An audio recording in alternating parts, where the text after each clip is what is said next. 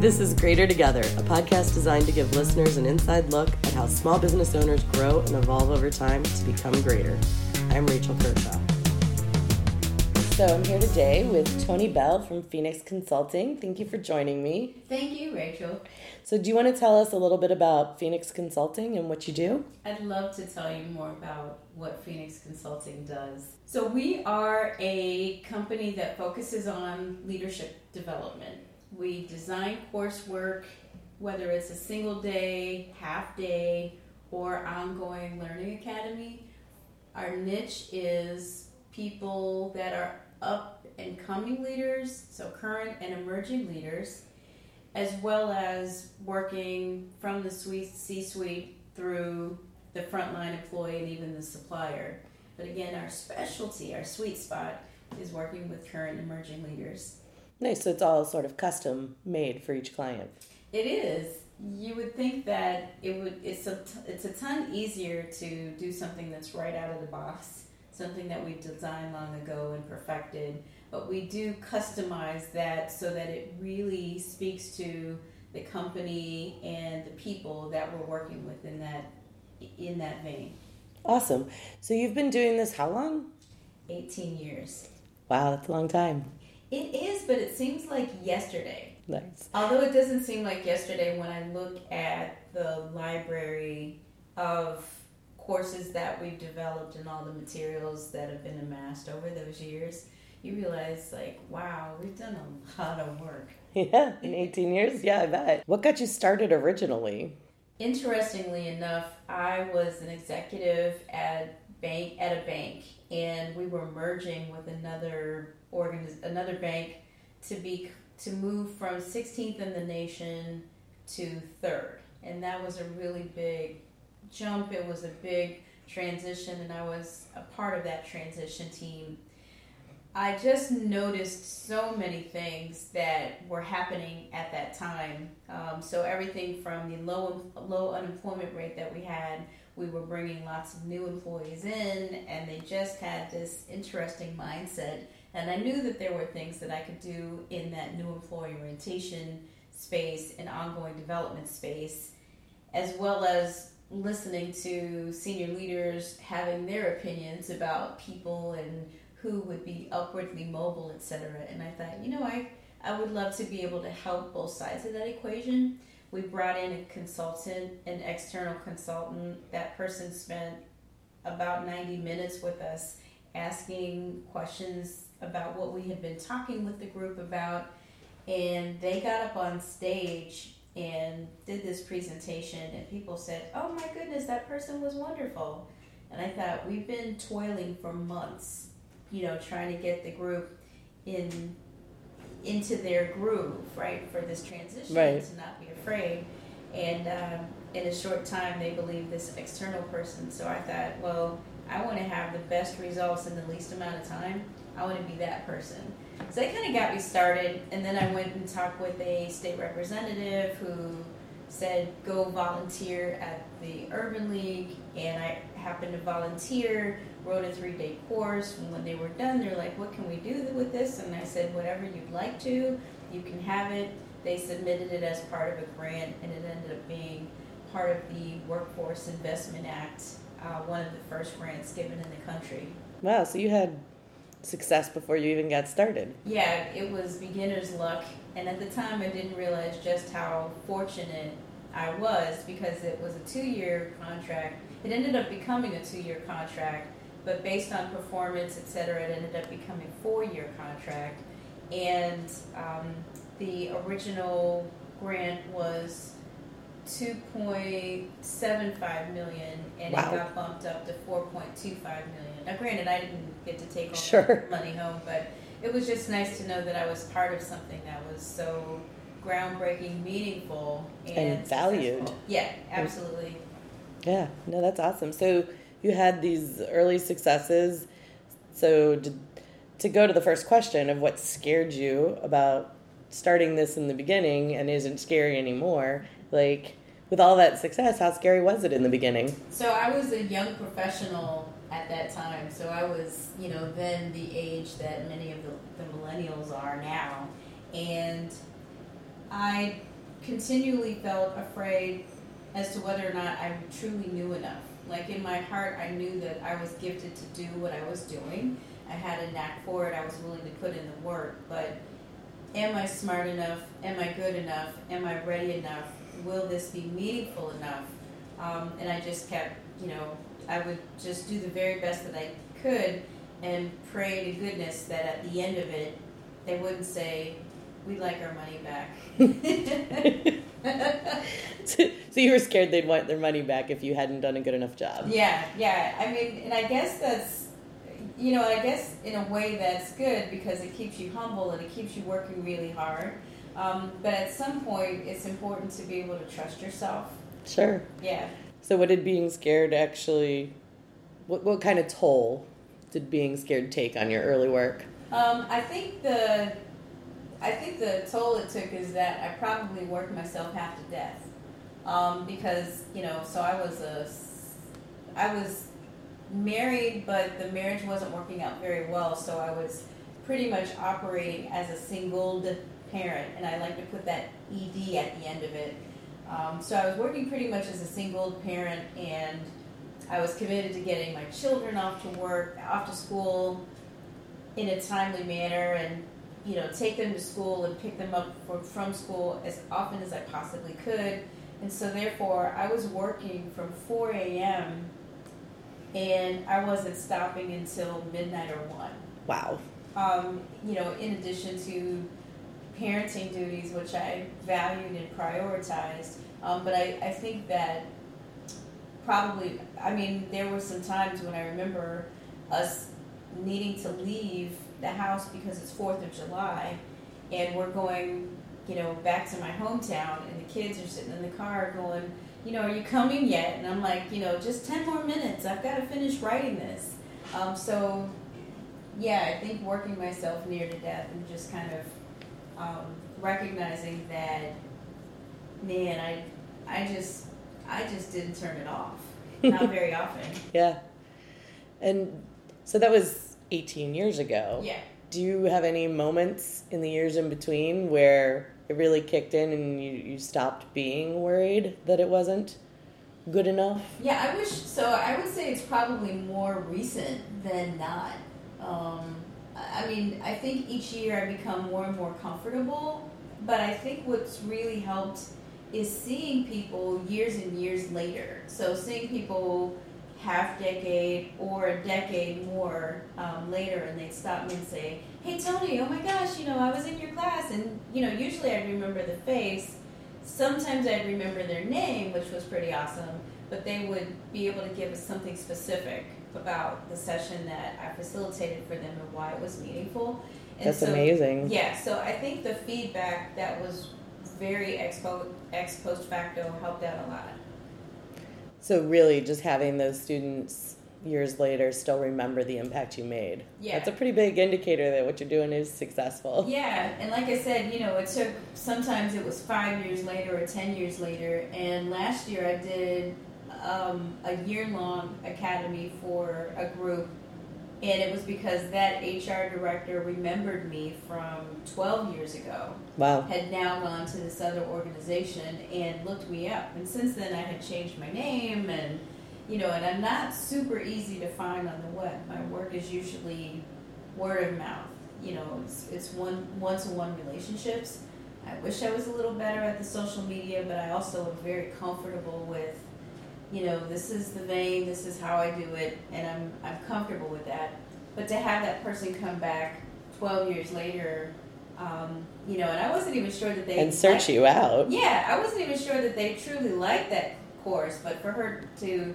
For her to encourage her company to hire me for an entire year was pretty impressive. So I think it's that it's that real time feedback and I think just to stay in business for 18 years when you're basically relying on word of mouth says volumes as well. Yeah, and it's like, again, it's that it's that naivete that I don't think about. I, I always think about how can I do better, and I'm not usually doing a good enough job looking around. Um, so it does mean a, it means a great deal to me in retrospect that people really did like the work because I did put my heart and soul into it. You did, and that's awesome that they're coming back over a decade later, they'd Yeah. say that's a really strong testimonial and you should be super proud. Thanks, thanks, Rachel. I, I am proud. Thanks. I think probably in the course of 18 years you've uh, changed up what you've done a little bit. But in terms of where you spend your time, especially back then when you were um, very scared, that I mean, walking away from a job is always scary, Yeah. and you know, it sounds like you were work, working very, very long hours. Um, I hope you are getting more than three hours of sleep these days. So, so what did you spend a bunch of time on back then that you're not spending that time on today, so that you can actually get a full night's sleep? The thing that I spent an extraordinary amount of time on was reading and research. And I still do spend a lot of time on reading and research, but I have a different formula. And I got that formula from my mentor, Nito Cobain. And he says 30, 30, 30, 10. So 30% of your time earning 30% of your time learning, 30% of your time serving, and the other 10%, you know, doing that which that which you find even more blissful. And just recognizing that, you know, there really can be a stop time. I got another tip from a person who was doing in-home childcare Mm-hmm. and because her office was in her home, meaning you, you live where you work, it was difficult for her to cut it off when the last child left for the day. Sure. And so she said she would walk, go out the front door and she would walk three laps around her house. And in each of those laps, she would breathe and decompress and, you know, Just say- try to get herself in a different mental headspace Absolutely. to actually go home from work. Yeah, yep. And so when she came in the third time, you're right. She was, she was home. So, I think it's. I think the thing that I don't do as much now is I don't toil. I trust the process. I trust the integrity by which I do the work. I trust that even if something doesn't go right, I'm resilient enough to to bounce back from it. So you've cut down to no more than 30% of your time being spent on reading about all of the things. because there is there's a lot and that's a pretty common problem I hear. It's just people spending all of their time and getting this big long list of things they could potentially do to make their product better. Right. What would you say to somebody who's doing that today? I, I would say that there are learn what you what you believe you need to learn fundamentally, and then take your head out of the book and look at how to apply what you're learning. Um, because application is the only way that that information and knowledge comes to life. Spend a little more time having coffee and tea with with friends and, and people because in, in this industry, focusing on leadership development and connection and communication, if you're not connecting right outside Sure. of the work that you're doing, it's kind of for naught. So you need to be a you need to live what you're doing. Yeah, I was going to say you're kind of setting a bad example if you're Right. if you're just heads down working and not you you absolutely are. not enjoying it, not Yeah. leading. Yeah, I mean, and I think the other thing is, um, I can't remember the name of the man. He owns a basketball team, and he also did the um, he did Victoria's Secret's first video televised fashion show. Okay. I, I don't remember his name, but he was saying that when he figured out, you know, the programming and how to how to make this stream, because he was the first person to do streaming, and he said he worked himself to death for like seven years. Ouch. But in that seven years, he said, you know, he worked seven days a week straight for seven years, didn't take a vacation, didn't take in anything, and in that time he became really. Um, Sure. so I I think about that and I realize for those years that I was working really intensely, I had gotten some feedback from some friends that said, you know, you used to be our fun friend and now you're not. And so like we have you in the group because you're the fun friend. We have the the mean person and the person that's super focused. That spot's already taken and it's not by you. So if you could, you know, loosen up a little bit, that'd be great. if you could go back to being you, that would be awesome. and I would say, but I've got all these things to focus on. And they're like, yeah, once again, you're here for a reason and you're changing that reason and we don't want you to. So go back to being you. That's awesome that you had a group of friends honest enough to say those words. Yeah, yeah, because I didn't want to. I would, and I don't know that I was becoming necessarily weird, um, like weird in in the sense that I I can no longer relate to a person. I think I was just becoming mired down with the work, the burden of the work, and the you know the accounting and the marketing and the this and the that. Yeah. Yeah. Because there's a ton to do. There is, and so now I'm more more likely and more willing to let go of control if if things don't turn out exactly perfectly. So there's times when I bring someone else in and I may say, so we should practice and you know we should practice and do this and do that uh, because there are some professionals that just do that and people thrive on that. And then if I get the pushback where a person says, well, I really prefer to do the concept and I'll do my own practice, and if you could just trust that, you know, you don't have to come all the way to Colorado for us to go about two days to go practice for this. Mm-hmm. And there's times when I'm like, man, I don't know. But there's other times where I say, you know what, I, I do trust. I, I trust what you do, I trust what I do, and I trust that what we do together will be the best right thing that can happen. So that's actually a really nice um, segue into the question number three. What did you let go of? Because besides just reading, like you mentioned, you were doing accounting and all these other things. How many of those in 18 years have you let go of? So I think the most important thing that I let go of was the need to have divine control over all things. Because the truth of the matter is, um, we really have control over very little. Mm-hmm. And the work that I do doesn't require it doesn't require the exactingness of an engineer building a bridge or a spaceship. It doesn't require the exacting of air traffic control, nor does it require the exacting of a surgeon.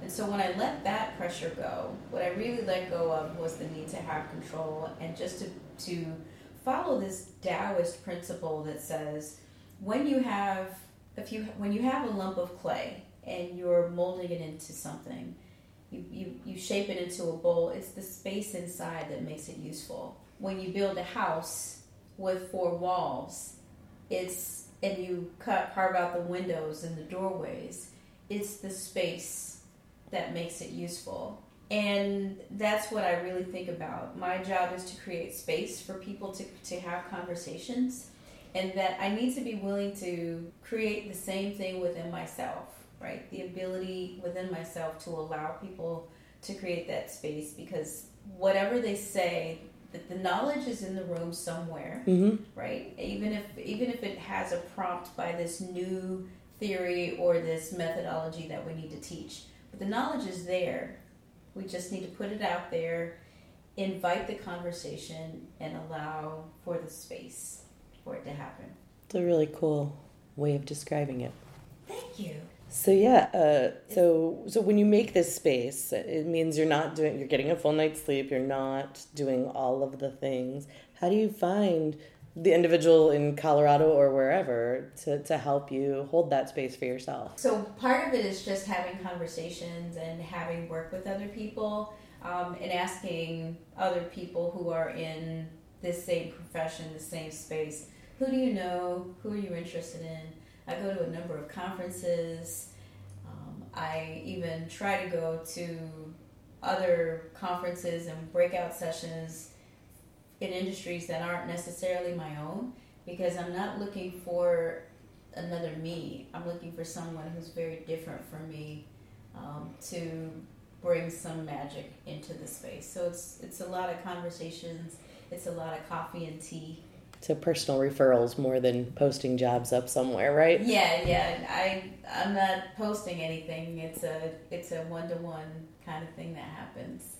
Yeah, I'm not going on LinkedIn to look for people, um, but I am linking in with people over cups of tea or virtual meetings just to say, hey, I'm curious about you. There might be, you know, let's see what we could create together. So, 18 years ago, you started this on your own um, and I think uh, you've talked to me at least offline a little bit in in in the ways that we know each other mm-hmm. about how you really started out with this idea of only being responsible for yourself. Yeah. But I think in order to have created all this space for yourself, you probably work with quite a few people today. Mm-hmm. So, talk a little bit about like when you realized you wanted to work with others and, and, and that change in mindset from being a 100% solo entrepreneur to sort of how things have or haven't changed. So, I don't know when the transition or when that aha moment happened for me. Let me think, let me think. It probably was yeah, it was probably a, a really big project that was a statewide project that I worked on. And as I'm looking at the RFP and thinking about what do I need to do to, to make this work come to life, um, the first time I built this team, etc., we actually ended up missing that deadline, which was a good thing because we didn't have the chops yet for it. But it did teach me that I knew to connect people more than I realized. Um, because I, you know, would look at what's required and I was thinking, who do I know? How can this work? And I was thinking about how does this organization organization work? So we ended up submitting the art. They uh, submitted it again a year and a half later, and by that time I had really built this amazing relationship with this group of people from around the state, and we were ready. And managing that process, so not only being the lead facilitator, but being the project manager, and recognizing how to do that. That I think that project for me was the one where I said, "This was so much fun." Now it was work. It was very different work um, because it pulled a, a, part of exhaustion out of me uh, that I yeah, I mean, because you're waiting for somebody to submit their writing so so and so can review it. And when that deadline gets missed, who's the person that ends up filling in the gap? It's always the project manager. But I was really happy about that, and I decided consciously that I was going to move forward in that same vein.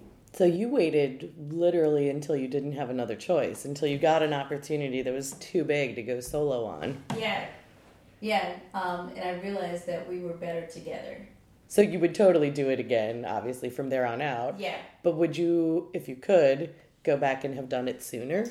I absolutely would have done it sooner. Um, yeah, I absolutely would have done it sooner. I think that I would have learned some of those work life balance and boundary and other things a lot sooner. Um, but I think the important thing so that I'm not so it's something it's advice that I would give to someone else but I would also say that what I needed to learn happened at the right time for me but anyone who's looking for advice I would say connect with people sooner and be okay with depending on people sooner and people do come through a lot more than not you know there are some times when you find yourself scrambling because so and so wasn't able to meet that deadline or they understood the scope differently than you did. Sure. Sure, that's going to happen, but the the way that you handle that reminds you, right, that you've got this level of grace. So even if someone couldn't get it in, even after the project was done, I'd say what you offered was still valuable and still important, and I would still work with you in the future. So keeping those relationships going and recognizing that in every profession, every person needs grace. Well, sure, we're all human, right? Right. Yeah, we all need some grace and we all need that space to learn. And again, it's it's really a good balance of me practicing. I'm a practitioner of that which I facilitate. Yeah, yeah, and I think that's important to to sort of try and do what you say. Yeah. Um, so I really hope that I really hope that the lessons learned I have are going to be helpful for someone in your audience because um, entrepreneur is certainly not for suckers. I, I, think that uh, a lot of people's first instinct is to try and talk people out of it. And I love the thing I heard recently about like, like yes, absolutely. The first thing anybody should tell you is don't do it. but if you make it past that, then okay, you might actually be ready for this. Yeah, I think one other thing that I'm learning um, because I'm also moving into the keynote speaking space. I keynote speak about the same things I facilitate on, but someone said, you know, the best time to learn an industry is when you're not in it. A little bit. I could see why that might be true. Yeah, yeah, and I'm also glad that you know, even though I spent you know an extraordinary amount of time learning and and working on myself to become the best facilitator I could be, is that I always kept my debt, my personal debt, very low. Um, like favors owed, or um, or actual financial. Actual, yeah, actual my own financial debt. Yeah, keeping my financial debt. Uh, favors owed. I I always think that you know I'm always going to be indebted to people um, because people who give wise words like 30 30 30 10 mm-hmm. um, you know and treat every person as if they're one day you'll be your boss all of those little nuggets of wisdom i don't know that i'll ever be able to repay that um, because i wouldn't even know how to begin yeah i feel like those are more pay it forward right right oh yeah that's a good way to think about it um, but yeah my own personal debt so that you know when times were lean and there you know certainly are sometimes when things are lean I'm not fretting and I'm not necessarily worried about what's what. Now, other people are really good at taking on better, bigger risks and, and growing more. It's not where I am, but I do what I do to stay in the space of greatest joy. And I think that's really why people are doing it, right? They're doing it to try and have a life that they enjoy. So you're saying you don't actually need to take a giant investment and owe somebody millions of dollars to do that, right? In my case, I don't. Um, now, if I were in a different industry like construction or law or something else, of course, there's you know more equipment, etc. But fortunately, um, the I think the greatest expense that I have in this business is really technology. Um, yeah, technology and investing in um, you know, IT security and portals and things to keep customer and participant information safe. And that's that cost grows and grows and grows every year. Sure. it's a, it's an uphill battle, definitely. Oh my gosh, yeah. But I really appreciate that. I really appreciate that. Um, you know, I can afford to take on a project with a nonprofit who may not have a really big budget because I really care about the work that they're doing and I can still care about the big company that does have a, a budget that would settle, um, you know, that would make everything work out. So it's a nice space to be in. Nice. So, any other sort of advice you want to leave anybody with today? Uh, yeah, learn all you can. Don't be faint of heart. And if you have a product or a process that you believe in, follow it. Follow it through. Um, follow it follow follow yourself down that rabbit hole, you might really enjoy the journey, and I think everybody will come out all the better for it. Yeah, I mean, you're 18 years in, and you look like you're still thoroughly enjoying every minute of it. I am, I am, um, and I, I can say the same for you, Rachel. I mean, you seem like you really have loved every step of your career and, and all the steps in your life. So this this latest chapter is especially fun. That's for sure. I'm excited for you. Thanks for thanks for creating this. Yeah, thank you for joining me today. Really great talking. Thanks for listening.